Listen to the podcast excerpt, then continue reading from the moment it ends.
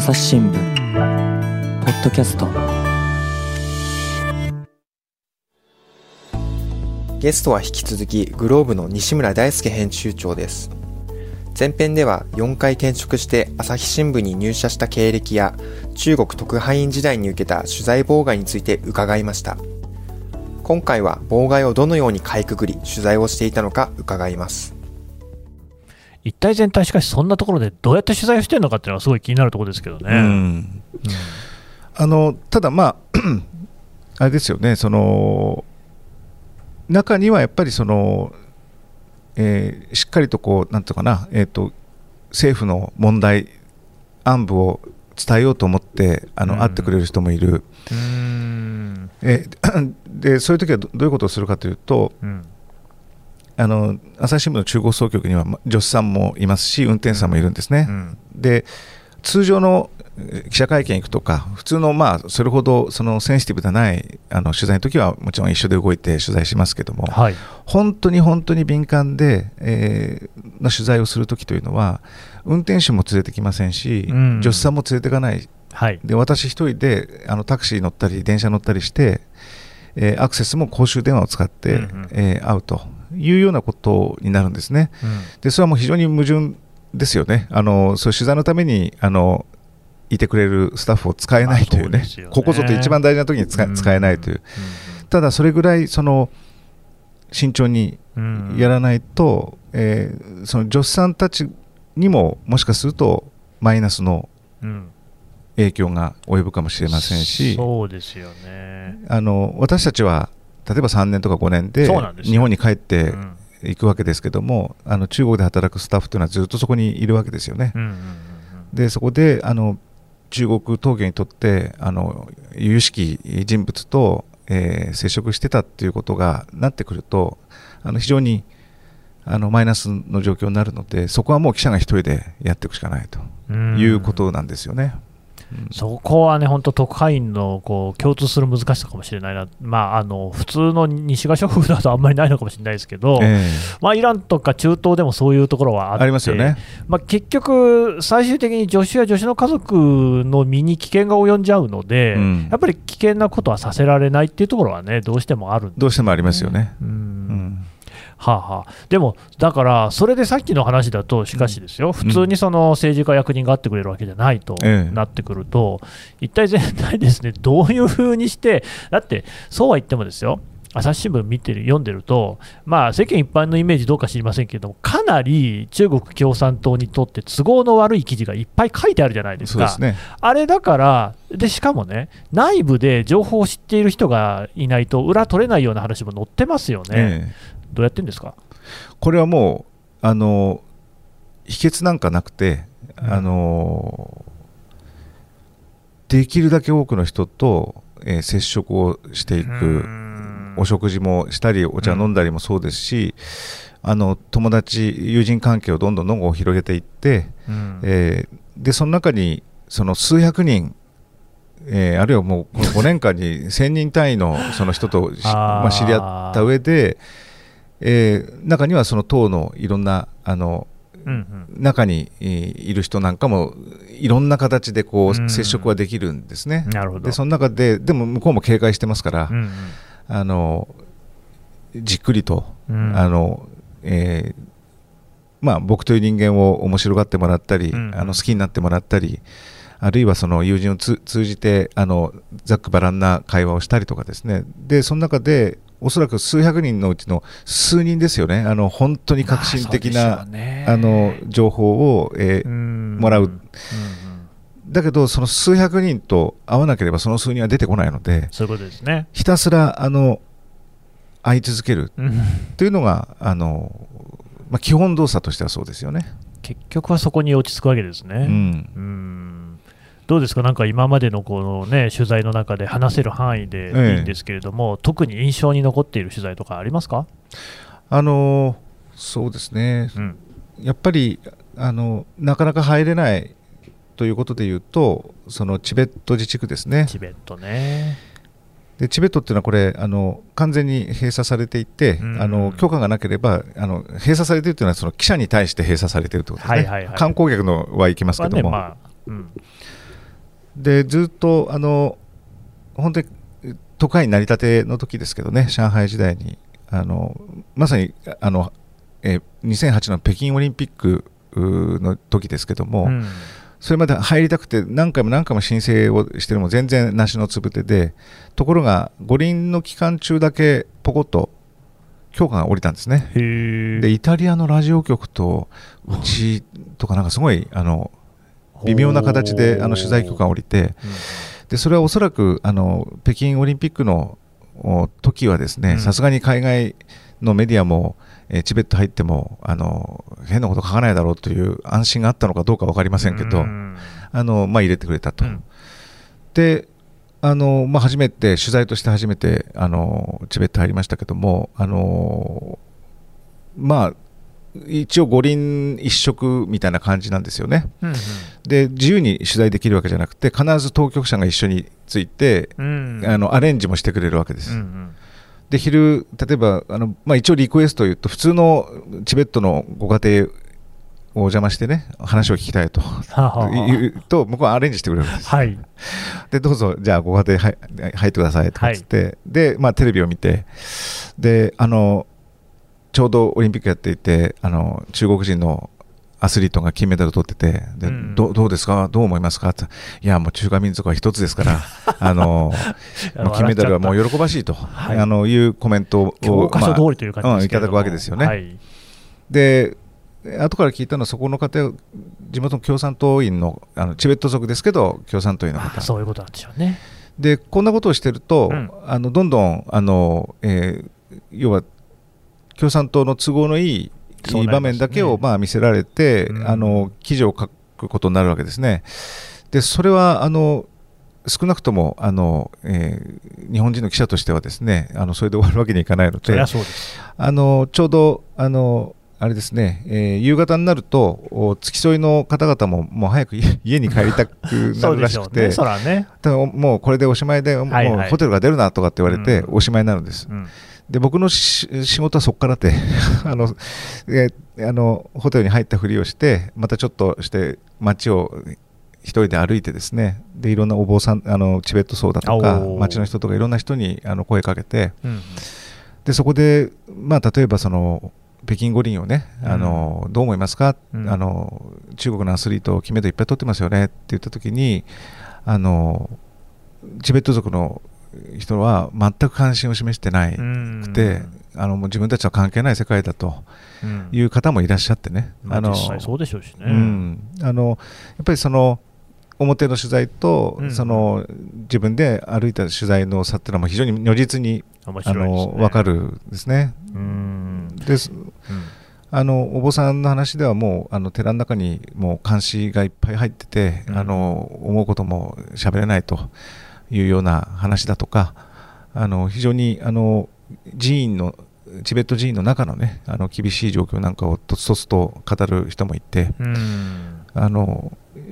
都会の駆け出しの時でしたけどすごく印象に残ってますね。またよくちゃんと話してくれましたね。あの日本人だっていうことをちゃんと分かってくれると逆に心を許してくれるんですね。それウイグルもそうなんですけど、あの流暢なあの中国語でお話しするとあの本当にお前日本人かって言われてこう警戒されてしまうと、はい、その漢族の、ね、当局者みたいなものをすごく恐れてるので、そそうですね、でわざとこんにちはって日本語で喋ってみたり、あのまあもともと僕はその中国語そんなにうまくないですから、まあ、聞いてれば、あじゃあ外国人だなって分かってもらえると思いますけど、うんうん、で日本人だって分かると、急にあの心を開いてくれるような形で、いや、こういうことがあるんだと、聞いてくれというような人たち、これはあのチベット族もウイグル族も同じでしたね。ウイグルではどんな取材をしたんですか？ウイグルはね、えーと、2000何年だっけ、9年。あの、うん、大きなウルムチで大暴動が起きたときに、現場に入りました。よく入れましたね。で、あの入れは入りました、うん、ただ、海外メディアは一つのホテルに押し込められて、でそこに記者記者記者記者クラブみたいなのができて で臨時記者クラブみたいなで後で聞いたのはそのホテル以外のすべて、あの要するに新居って日本の何倍もある面積ですけど、ね、でっかいとこですよね。そこ以外は、まあ、政府の機関とかもちろんあったと思うんですけどすべてあの、えーインターネットの回線が切られてたんですね。要するに普通の人たちがあの SNS とかメールとかができないような状態になっていました、うんうん、こんなことができるんだって逆に思いましたけど、そうですね。ただ、そんなあれの中で街を歩いて、まあ、丹念にあのいろんなウイグルのあの人たちの話を聞きましたけども、うん、これもまあ本当にあのどこでどう監視されてるかわからないので、そうですよね。まあ、ヒヤヒヤしながらね、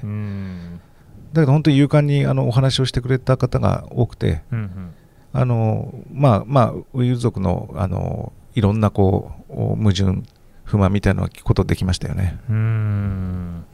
なんかでもだからそういうその、まあ、いわゆる表の顔と裏の顔といいますか、うん、そのね、表側の教科書通りの言葉を聞いてもどうにもならないですからね、うん、そこら辺りが難しさだし、こう面白さみたいなところですか、まあ、腕の見せ所ですよね、特派員の。うんなかなかね、でもそういうことっていうのがこう、こう一朝一夕にはできないんでしょうからね。そうですよね。うん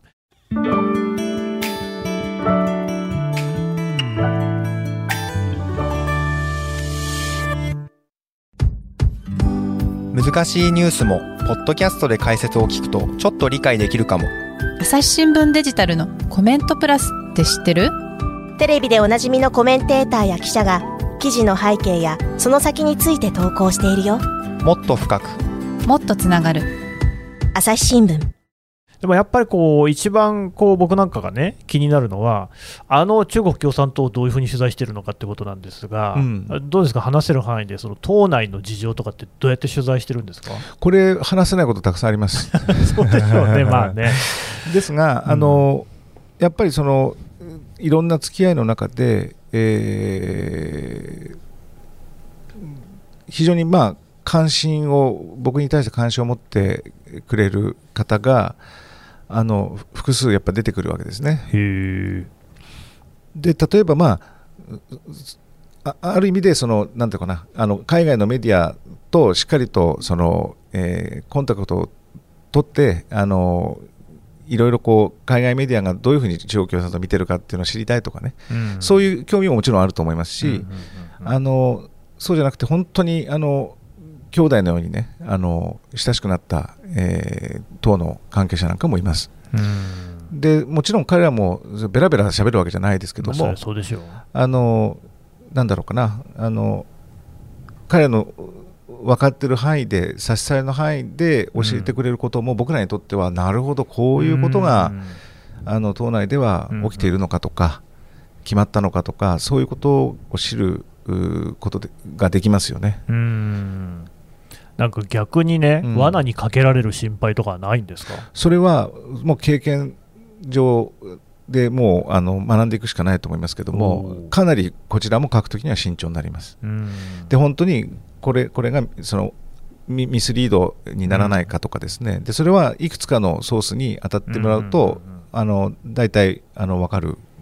ことですよね。こういうことってのはね、実は日本でもあって、捜査当局なんかがわざと間違った情報をこう一定の人に流して、ですねどこから情報が漏れているのかっていうのを調べるっていうですね、あぶり出しね、いうことをやったりしますけれども、ねうん、当然そういうことは中国なんかでもね、ありそうですよね。うん、まあそうですね、だからそこは本当に細心の注意を払いながら。あの取材していくしかないと思いますよね。なるほどね。うん、やっぱあの中国共産党大会っていうのがこうドーンとでっかいのが、あれ、年に1回ですか、えっと、5年に1回ですね。5年に1回か、5年に1回っていうと、本当に大イベントですね。で、全全全人代っていうのがね、ね意外と、あの、はいはい、日本の皆さんはご存知だと思いますけども、あれは年に1回。あれは年1ですか。で、まあ、いわまあ、国会のに相当すると言われてますけどね、まあ、実態にはずいぶん違いますけども、まあ、国会みたいなもんだと。で党大会っていうのは政府とかではなくても党の、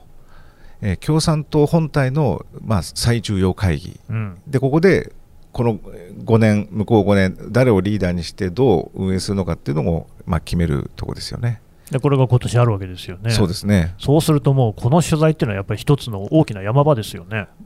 そうですね、まあ、特派員がその何年かのけあの、うん、期間あの任期の中で最も大切な取材になってくる、うんうん、でもその鉄壁のこう防御体制だとなかなか大変そうですね。そう。だからもう本当にそれはあの今いる総局長以下ですね、まあ、あの長く中国にいる人もいますので、うんうん、そこで培った人脈とかあのあらゆるその人脈通じて、うん、本当に薄皮をめくるような玉ねぎの薄皮をめくるような取材だと思いますけども一歩一歩あの中で何が起きてるのかそういう取材をもう今もすでにしてると思いますけどね。なるほどね、うん、まあ、そういう難しさもあるんでしょうけども、一方で、あのやっぱり中国で、ね、取材、生活をしていて、楽しいことっていうのもあるわけですよね。うん、あのこれは僕らの反省も含めてで言うと、うん、そのやっぱり日本のメディアまあ、世界のメディアもそうですけど、欧米メディアも含めて、やっぱりものすごくネガティブな、はいはい、あのどうしてもね、ニュースが多いですよね。強権的ですからね。で、実際にもちろん批判されるべきことはたくさんあるし、うん、朝日新聞もかなり批判的に書いてもいますけども、ね、ただ、そのほらあの、アンケートで、日本人がその中国に対するその好感度がもうなんか数パーセントみたいな。まあ、9割ぐらいの人があんまりよく思ってますよね。9割ぐらい嫌いっていうじゃないですか。はいはいでまあ、毎年ずっとそんな感じですけど、ね、あの僕なんか見るとそのなんだろうアンケートの中国をどう思いますかって聞くのと、じゃ中国人をどう思いますかっていうのでは、多分だいぶ違うんだろうなと、まあ、特に中国に行ったことある人は違うでしょうね。と思うんですよね。うん、で、まあ、今、途絶えてしまいましたけど、あの中国からわんさかあの観光客が来てね、いろんなものを買っていった、うん、そんな、まあ、素の一般の中国人を見た日本人の方々も、だいぶその国として、また共産党としての中国のイメージとあの一般の中国人のイメージはだいぶ違うと思うんですね。うん、ですごく人懐っこいしあの友達がいもあるし、えー、本当にあの中国に暮らしてていろんなあの中国の友人と知り合いましたけども、えー、中にはそのこんだけ厳しい言論統制の中でこんな活動してこんな声を上げようとしている人がいるのかっっても尊敬するような中国人も中にはいるわけですよね。そうですよね。だからあの決してそのステレオタイプであのこの国を見てはいけないな、うん、でその共産党とか政府の方と、まあ、交流するときもそのまあ僕らと価値観全然違いますよね。寄って立つと全然は違うんだけれども極めてやっぱりその能力が高い、非常に頭がいい人たちもたくさんまあいてですね、であの僕らから見るとちょっと異様だなと思うことも、えー、彼らのたその視点から見るとですね、まあ、大真面目にあのこの国中国という国をね発展させるためにものすごいこう頭脳をフル回転して、えー、いろいろやってるわけですよね。でこれはその単単なるその変な国だというふうにあの切って捨ててしまうのはすごく危険であのしっかりあの中国が何を考えてどう動こうとしているのかそれは僕らと価値観違うかもしれないけど、うん、じゃあどういうロジックでそう動いているのかっていうのをしっかり見ておく必要があると思うんですね。うんうんうん、でそういう意味ではあのメディアもあの、えー、変な国変な国だろうっていうだけじゃないこういろんな中中国像というものをあの報道していかなきゃいけないなって常にやっぱ思ってましたね。いやそうですよ、だってあれだけこう強権的なのに、ちゃんとこう人権派の弁護士さんとかいて、声を上げたりして、すごくこう厳しい目にあって、それでもそのね講義をやめなかったりとかっていうのは、とてつもないことだなとも思いますし、うん、まあそういう人たちだけじゃなくて、本当に市政の人々なんかもね、私もあの旅行でしか中国は行ったことないですけれどもね、えー、電車に乗り、鉄道に乗り合わせた人に筆談でみかんもらったりとかね、はいはいはい、あの楽しい思い出もいろいろありますよね。そうですね。まあ、そういう気さくな、っていうか、まあ、僕も大概いろんな国行った方だと思いますけど、うん、まあ、どの国行ってもあの人間として付き合ったら、まあ、みんないいやつなんですよ。そうですよね、うん、で僕はあの先ほど言ったロシア、それからえっと、はいはい、新四支局の時は仕事の半分以上は北朝鮮ウォッチですよね。で、ね。うん、まあ、あとは中国ですよね。で、要するにロシアと北朝鮮と中国を僕の 特派員経験の間、ずっとその日本でおそらくあのちゃんとデータ持ってませんけども、うん、一番人気のない3か国を 知りませんけど、ね、えー、あの私あの見、見てたような気がするんですね。はいはい、ただあの、僕は革新的に思っているのは、もちろん厳しい、僕、北朝鮮の方も何人もあの、うん、知り合ってあの付き合いましたけどもあの、厳しいからこそ、あったかい、あの、うん、一旦その自分たちが友人だと認め合うとものすごくこう人懐っこくて友達がいのあるあのいいその関係になれなれたんですよね。うん、であの自由な国豊かで自由な国はもしかしたらそれはそれであの幸せなことだけれどもあの人間関係があの、えー、希薄になったりとかねあのしかねないと思うんですけど、ね、やっぱりそのロシア、北朝鮮、中国の共通点っていうのは非常にあのその点人間臭いというか、うん、あの信頼してくれれば、えー、こうハグをしてくれるし、あの信用できなければ全くこう付き合ってくれないっていうね。あのそういう意味ではその非常に面白い人たちだなと思いますね。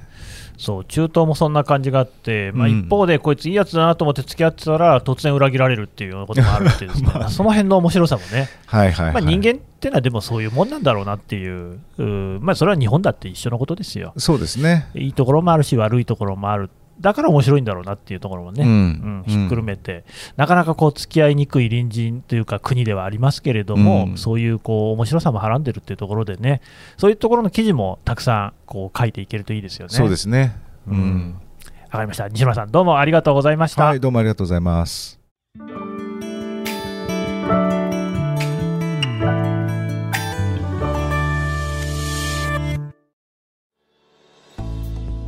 はい、えー、グローブ編集長西村大輔さんのお話を聞いてきました。さてですねその編集長を務めておられるグローブというメディアについてちょっと紹介をしてもらおうと思うんですけれども、はい、えーとこれ朝日新聞にね別釣りっていう格好でこうね織り込まれているものなんですが、えーといつ読めるんでしたっけ？えっと、えー、毎月第一日曜日に、うんうん、えー、発行しているということですね結構ね、毎度テーマがね、えー、いろいろ面白いですよね。あのかなり攻めたテーマで、うん、あの他の新聞紙もないで、朝日新聞の中にもないような、あの切り口でですね、うん、えー、グローバルなテーマ、あの国際的なあのニュースっていうものをあの基本にはしてますけれども、あのかなりいろんなあの切り口でですね、えー、やってますね。最近だとホモ・モビリタスなんて言ってねこの移動をテーマにしたりなんてのもありましたね。そうですね。コロナの時代で移動ってそもそもなんだろうっていうのを考えてみたり、うん、えー、と2月、えー、今あの、うん、えー、2月に発行される予定の、うん、えー、テーマはですね2022年2月ということでテーマは2です。えー、内容はまだあのお知らせできないんですが、今の時点ではですね。収録時点ではですね、えー、まあ、これ、配信されてる頃にはすでに読めるんじゃないかなと思いますけど、ね。えー、あのテーマ2、2番手とかですね、あえー、それから、えーえーと、業界2位の、えー、会社とかね、えー、そういうところを取材、例えばアメリカ第2の都市とかね。えー、そういう2にちなんだテーマで、えー、非常に面白い、あのー、お話。2, 2番手の魅力もあるし2番手の苦しみ悲哀もあるしいろんな意味で2というのは面白いというふうな、あのコンセプトで。こんなコンセプトテーマでできるのは多分グローブだけだと思います。ねえー、これはあのインターネット上ではですねグローブプラスというサイトで読めますのでこちらへのリンクもポッドキャストの概要欄から貼っておこうと思いますので、えー、ぜひ読んでいただければと思います。はい。ぜひよろしくお願いします、はい、西村さんどうもありがとうございました。はいありがとうございます。朝日新聞ポッドキャスト朝日新聞の神田大輔がお送りしました。それではまたお会いしましょう。この番組ではリスナーの皆様からのご意見ご感想を募集しています。概要欄の投稿フォームからぜひお寄せくださいツイッターやメールでも受け付けています。ツイッターでは番組情報を随時紹介しています。アットマーク、朝日ポッドキャスト。朝日新聞、ポッドキャストで検索してみてください。